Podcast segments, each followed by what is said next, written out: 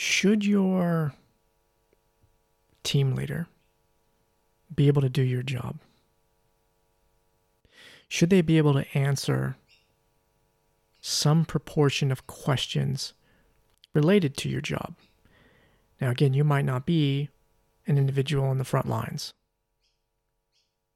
But if you were, or maybe at one time you were, did you have a team leader or supervisor? And even if you didn't, let's go through a hypothetical here. Should your one up, the person that you are directly reporting to, should they be able to one, do your job just as well, if not better as you, better than you? And should they be able to answer all of your questions? What about their boss? So let's say you go individual, team leader to supervisor. Should your supervisor be able to perform your job just as well as you can? Should they be able to answer your questions with authority, knowing full well they have the right answer? And what proportion of questions should they be able to answer? What about their boss? Should a department manager be able to answer your questions? Should a department manager be able to do your job?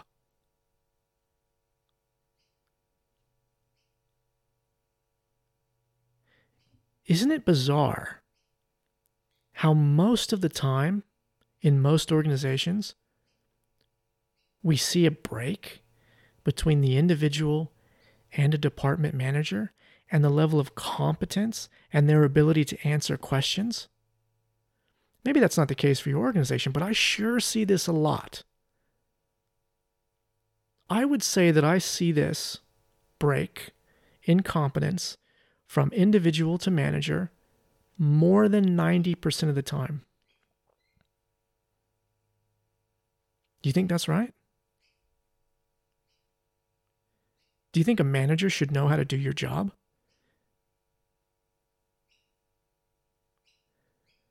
I remember when I was coming up, this is a long time ago now, and I was performing a certain task, a certain job, and my team leader knew everything there was to know about that job. He was absolutely fantastic. He was really good, and he was better than me at the task. And then I went up to my supervisor. And it was the same again. The supervisor knew everything about the role, and they knew a lot more because they knew about what the previous iteration looked like and how things had changed from one raft of uh, process steps to another.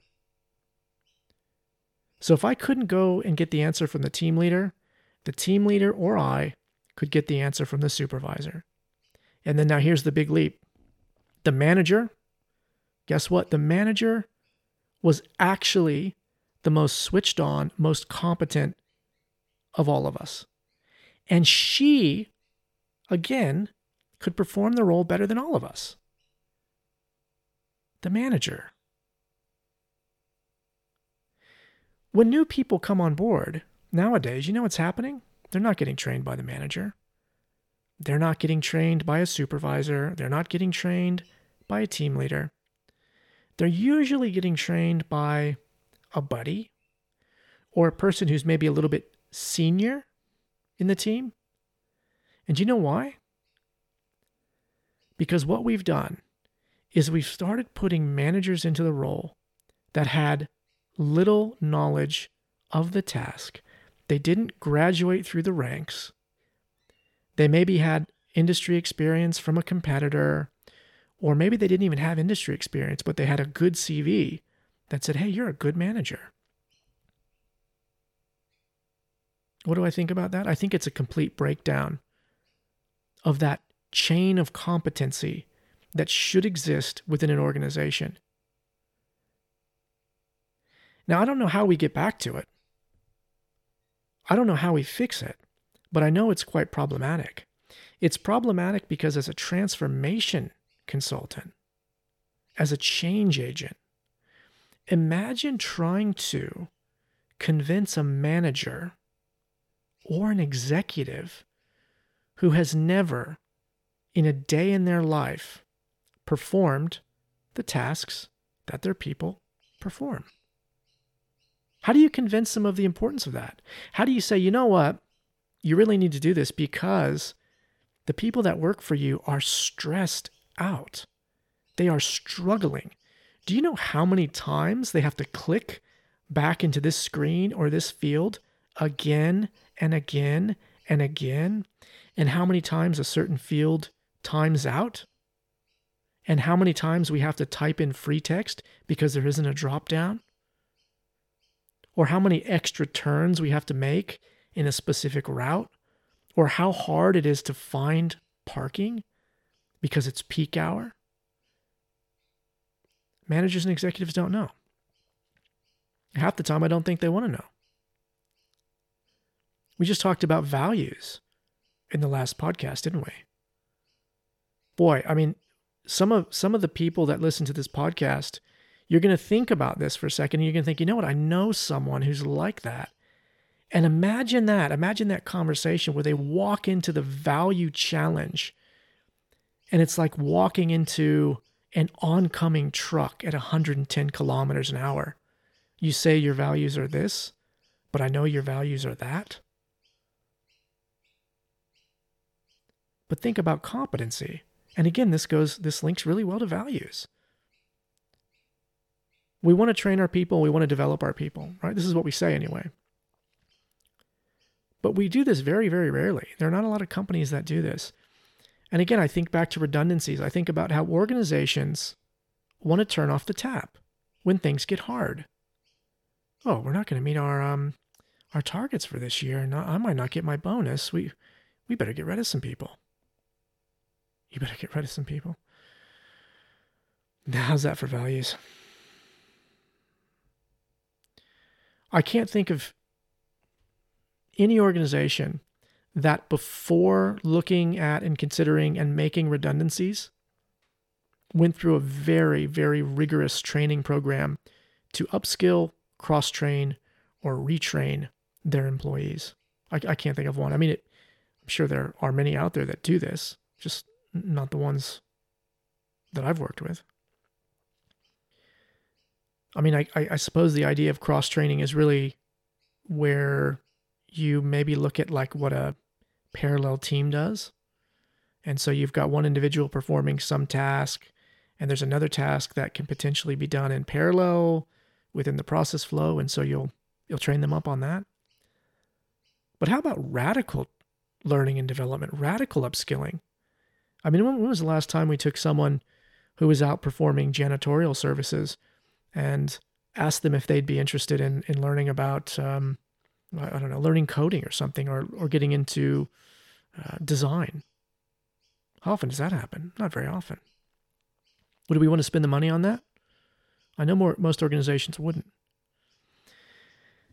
Now I don't want to get off the off the pattern or the topic of this idea about chain of competence, but the point I want to make here is that and this again links back to values, is that at some point there was a break.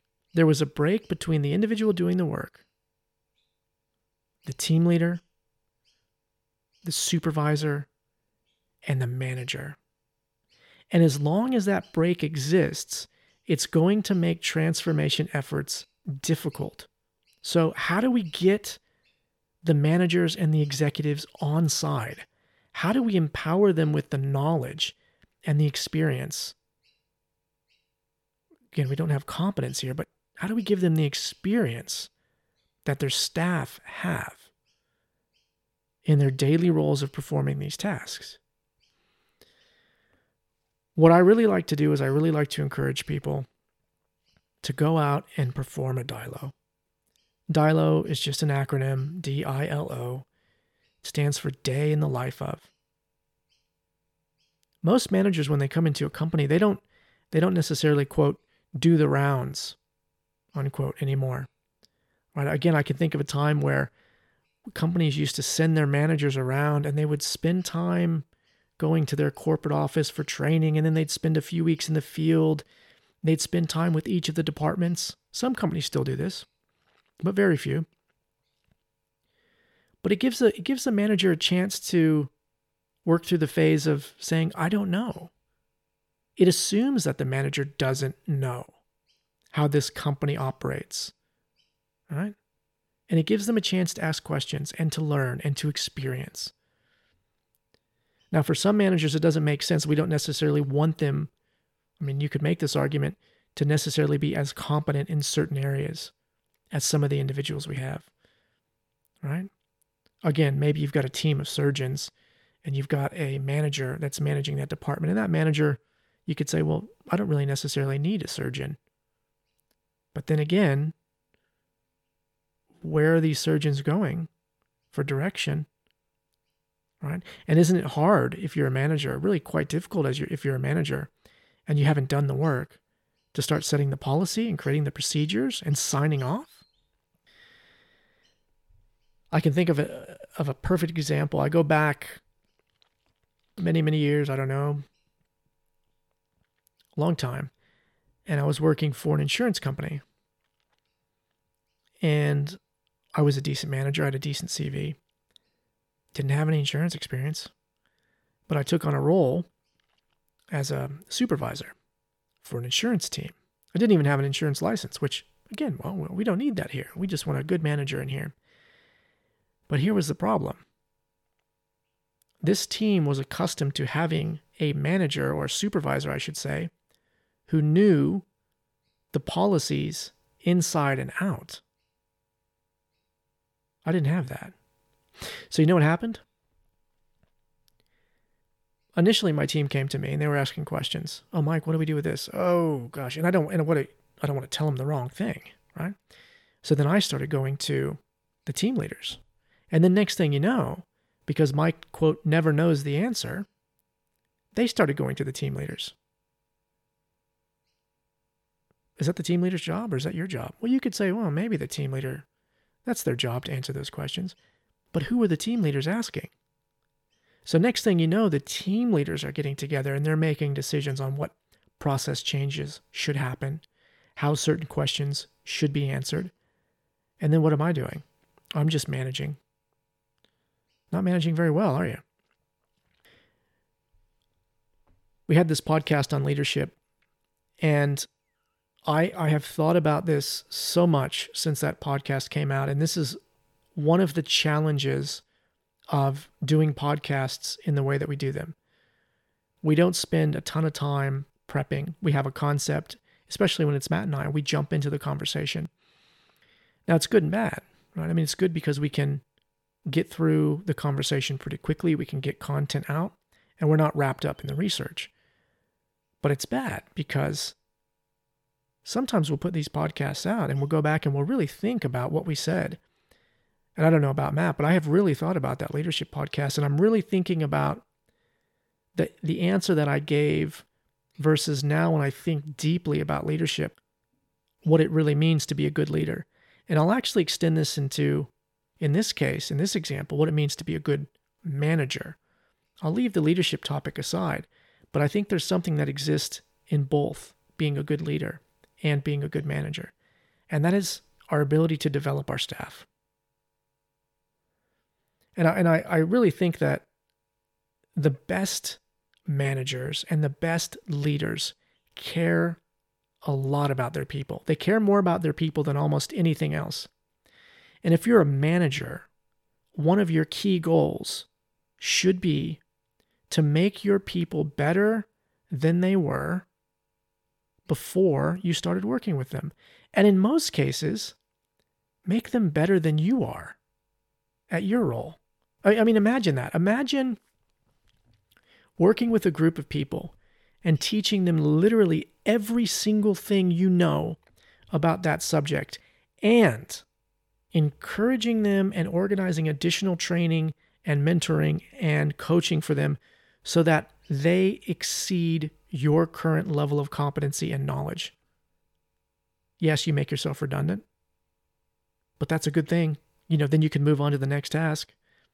So many people are are fearful and they're scared to, to develop their people. But I think it's one of the hallmarks of really good managers and really good leaders developing their people. So now let's go back to this chain of competency for, for a second. A good manager really should, really must know what their people can do, how to perform the process, how to perform the activity, and continue to coach and develop them so that over time they reach a point where they're better than the supervisor or the manager or the team leader, whatever the case may be. And the same's happening for the team leaders and the supervisors, right? You're developing those people and you're pushing them up through the ranks.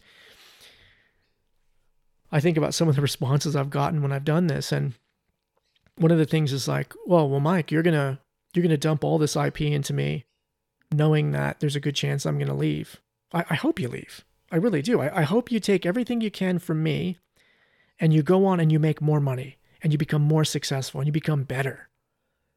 Right? There's never going to be any ill will between a good, competent manager who really, at their core, at the heart of their mission, is focusing on developing their people. Right? If their people develop and, and there's no place for them to go within the current organization, they should leave, shouldn't they? And and again, doesn't doesn't that mean that you've been successful? You've, you've done your job, right? Okay. So the point I want to make here is think about that chain of competency. Let's think about where our current managers are and where they should be, and whether or not they have what it takes to take this, the line staff, the individuals out there doing all that hard work, and answering their questions and developing them and taking them on that journey. And who knows? Sometimes when you train people and you get them to be really, really good, they move. If you're really, really lucky, you might be working for them one day. And I know it sounds silly, but how cool is it to train someone up, turn them into an absolute gun, have them jump past you, and then come back and reach a hand out later and say, Hey, I'd love to work with you again. I've got a great role for you. And you know what? As we get older and as we age and as we move through our own ladder. That's a likely scenario for a lot of us, right? So be careful for the people underneath you because you might be you might be working for them one day. Take care of them. Look after them.